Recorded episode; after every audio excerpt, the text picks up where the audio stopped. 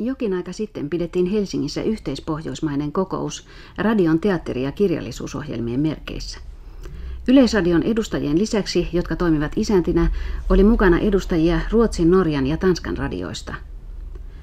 Kokouksen teatteria koskevat neuvottelut olivat näkökulmamme aiheena pari viikkoa sitten, ja tällä kerralla puhumme kirjallisuusasioista. Maisteri Kirsti Penttinen, mitä kirjallisuusohjelmiin kuuluu, vain kirjallisuuttako? Tämän ohjelmaryhmän runkona ovat luentaohjelmat kaikissa mahdollisissa muodoissaan, siis kirjallisuuden esittäminen. Toinen laaja kokonaisuus on kirjojen, kirjailijain ja kirjallisten suuntausten esitteleminen. Näin on ilmeisesti laita muissakin Pohjoismaissa. Ja tämän piirin ulkopuolella on laaja muiden taiteiden alue, joka myös tarjoaa ohjelman tekijöille paljon aiheita. Melkein kaikki kokouksen kirjallisuustoimittajat valittivat sitä, että on vaikea vetää rajaa oman toimikenttänsä ympäri. Kulttuurielämän ilmiöt eivät taida oikein kestää omissa karsinoissaan. Keskusteltiinko tästä mm, aluejaosta tarkemmin? No, yksi keskustelun aihe oli kirjallisuusohjelma ajanvietteenä. Tällä linjalla voidaan tietysti edetä aivan repäisevään hullutteluun asti, mutta Tavallaan kaikkien kirjallisuusohjelmien pitäisi olla hauskoja ja viihdyttäviä, vaikka niihin sisältyisikin myös jotakin opastavaa, etten sanoisi opettavaa. Kokouksen epäviralliseksi ponneksi tuli, että meidän täytyy toimittaa myös niin sanotut ikävät aiheet virkeästi kuin ajanviete. Entä muut keskustelun aiheet? Paljon puhuttiin kirjallisuus- ja taideelämän ajankohtaisten ilmiöiden esittelystä. Tällaisia ohjelmia on joka maan radiossa varmasti aina. Milloin ne ovat kuukausikatsauksia, milloin joka viikkoisia lähetyksiä, milloin puhutaan vain yhdestä taidelajista kerrallaan, milloin sekoitetaan kirjallisuus, teatteri, elokuva ja kuvataiteet, jopa musiikkiasiat. Kaikki samaan lähetykseen, jos ne sattuvat lähetyspäivänä olemaan ajankohtaisia. Toimittajalla on hyvin suuret vaihtelumahdollisuudet ja tällaisten katsausohjelmien kokoonpanoa aina muutellaankin. Myös kriitikot, jotka näissä ohjelmissa esiintyvät, vaihtelevat. Tulee mukaan uusia, nuoria ja ehkä vähän kärkeviäkin arvostelijoita. Oikeamielisen kritiikin harjoittaminen ja kuulijakuntaa todella palvelevien esittelyjen laatiminen on varmasti yksi kirjallisuustoimitusten vaikeimpia tehtäviä niin meillä kuin muuallakin. Mutta meillähän on aina luentaohjelmissa katkelmia myös aivan tuoreesta kirjallisuudesta ja tällaisten näytteiden perusteella kuuntelija voi muodostaa oman arvionsa. Ovatko muut Pohjoismaat ottaneet kirjallisuusohjelmiinsa mitään sellaista ideaa, jota meillä ei ehkä vielä olisi sovellettu ja josta voisimme ottaa oppia? Oppimista on aina ja juuri tällaisissa kokouksissa tuntuu siltä, että toisilla on pelkästään hauskoja ohjelmaideoita. Toisten ohjelmat ovat niin rohkeita ja repäiseviä ruotsalaiset esimerkiksi ovat tehneet kielellä sellaisia kokeiluja, joita oikeastaan voisi verrata elektroniseen musiikkiin. Mutta luultavasti päälinja kaikissa Pohjoismaissa on sentään maltillinen ja turvallinen perinteinen luenta, jonka onnistuminen aivan ratkaisevasti riippuu esittäjän, siis lukijan taidosta. Tanskan radion edustaja hämmästytti meitä kaikkia kertomalla, että heillä on joskus lähetetty 90 minuutin pituinen luentaesitys. Siis peräti puolitoista tuntia ja yksi ainoa lukija. Yksi lukija.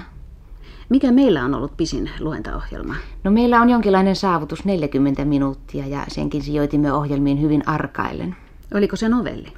Se oli juonellinen tiivistelmä kahdesta romaanista. Tuntuuko muuten lyriikalla olevan vahva osuus muiden pohjoismaiden kirjallisuusohjelmissa? Ainakin nämä pohjoismaiset virkatoverimme puhuivat hyvin innostuneesti toiveruno-ohjelmasta. Ruotsissa on näiden ohjelmien perusteella toimitettu pieni runokirjanenkin nimellä Önskedikten, ja se tietysti antaa jonkinlaisen kuvan yleisön runosuosikeista. Eikö meilläkin oli aikaisemmin ollut jotakin tämän tapaista? No ei kai aivan tällaista. Nämä ohjelmat käsittääkseni kootaan samaan tapaan kuin meillä toivelevyohjelmat. Mutta tällaisten runo-ohjelmien toimittaminen on tietysti vaikeampaa kuin äänilevyohjelmien, koska runoesityksiä ei ole vielä niin paljon varastoituna kuin toivemusiikkia. Saitteko mitään käytännöllistä vihjettä opiksi otettavaksi? No tavallaan kokouksessa oli puhetta muun muassa sellaisesta asiasta kuin uusien esiintyjien valikoimisesta ja kelpuuttamisesta radiotyöhön. Meillähän on ollut sellainen käytäntö, että halukkaat saavat tulla kokeisiin milloin he haluavat ja milloin äänitysstudioissa on tilaa. Mutta ehkä meidänkin olisi naapurimaiden tapaan järjestettävä tämä karsinta niin, että olisi ennakolta määrätyt koepäivät, joihin halukkaat saisivat ilmoittautua ja joihin ne, he voisivat valmistaa myös pakollisia tehtäviä. Onko ehkä tarkoituksena, että radio kouluttaakin näitä esiintyjiä omiin tarpeisiinsa? Eipä suinkaan, kyllä tulokkailta edellytetään jo aika suurta esiintymistaitoa, mutta tietysti radiotyötä varten täytyy saada mikrofonitottumusta. Täällä kokouksessa sivuttiin mm, myös sellaista kysymystä, onko kirjailija parempi teostensa tulkki kuin lausuntataiteilija tai näyttelijä. Ja mihin tulokseen tultiin? Tähän kysymykseen ei voi tietenkään vastata kertakaikkisesti. Toiset kirjailijat lukevat esimerkiksi runojaan hyvin miellyttävästi ja toiset eivät saa niistä mitään irti, korkeintaan jonkin rytmikuvion. Mutta siitä huolimatta on kiintoisaa kuulla, millainen ääni jollakulla tunnetulla kirjailijalla on ja tällaiset kirjailijain omat luentaesitykset, lausuntaesitykset, ne ovat myös meillä osoittautuneet suosituiksi. Mutta Ruotsin radion edustaja väitti, että tai huomautti, että runon esittäminen nykyisen esteettisen käsityksen mukaan on runon edelleen luomista.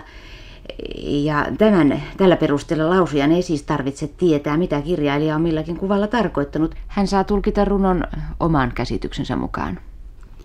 Entä sitten evästykset seuraavaa kokousta varten?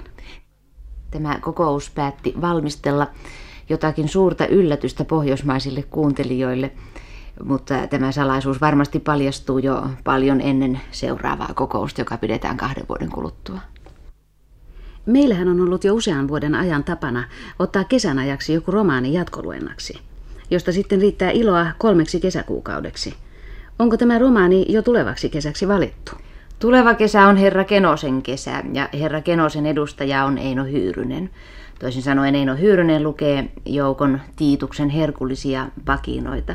Se ei siis ole romaani tällä kertaa, mutta kuitenkin yhtenäinen kokonaisuus.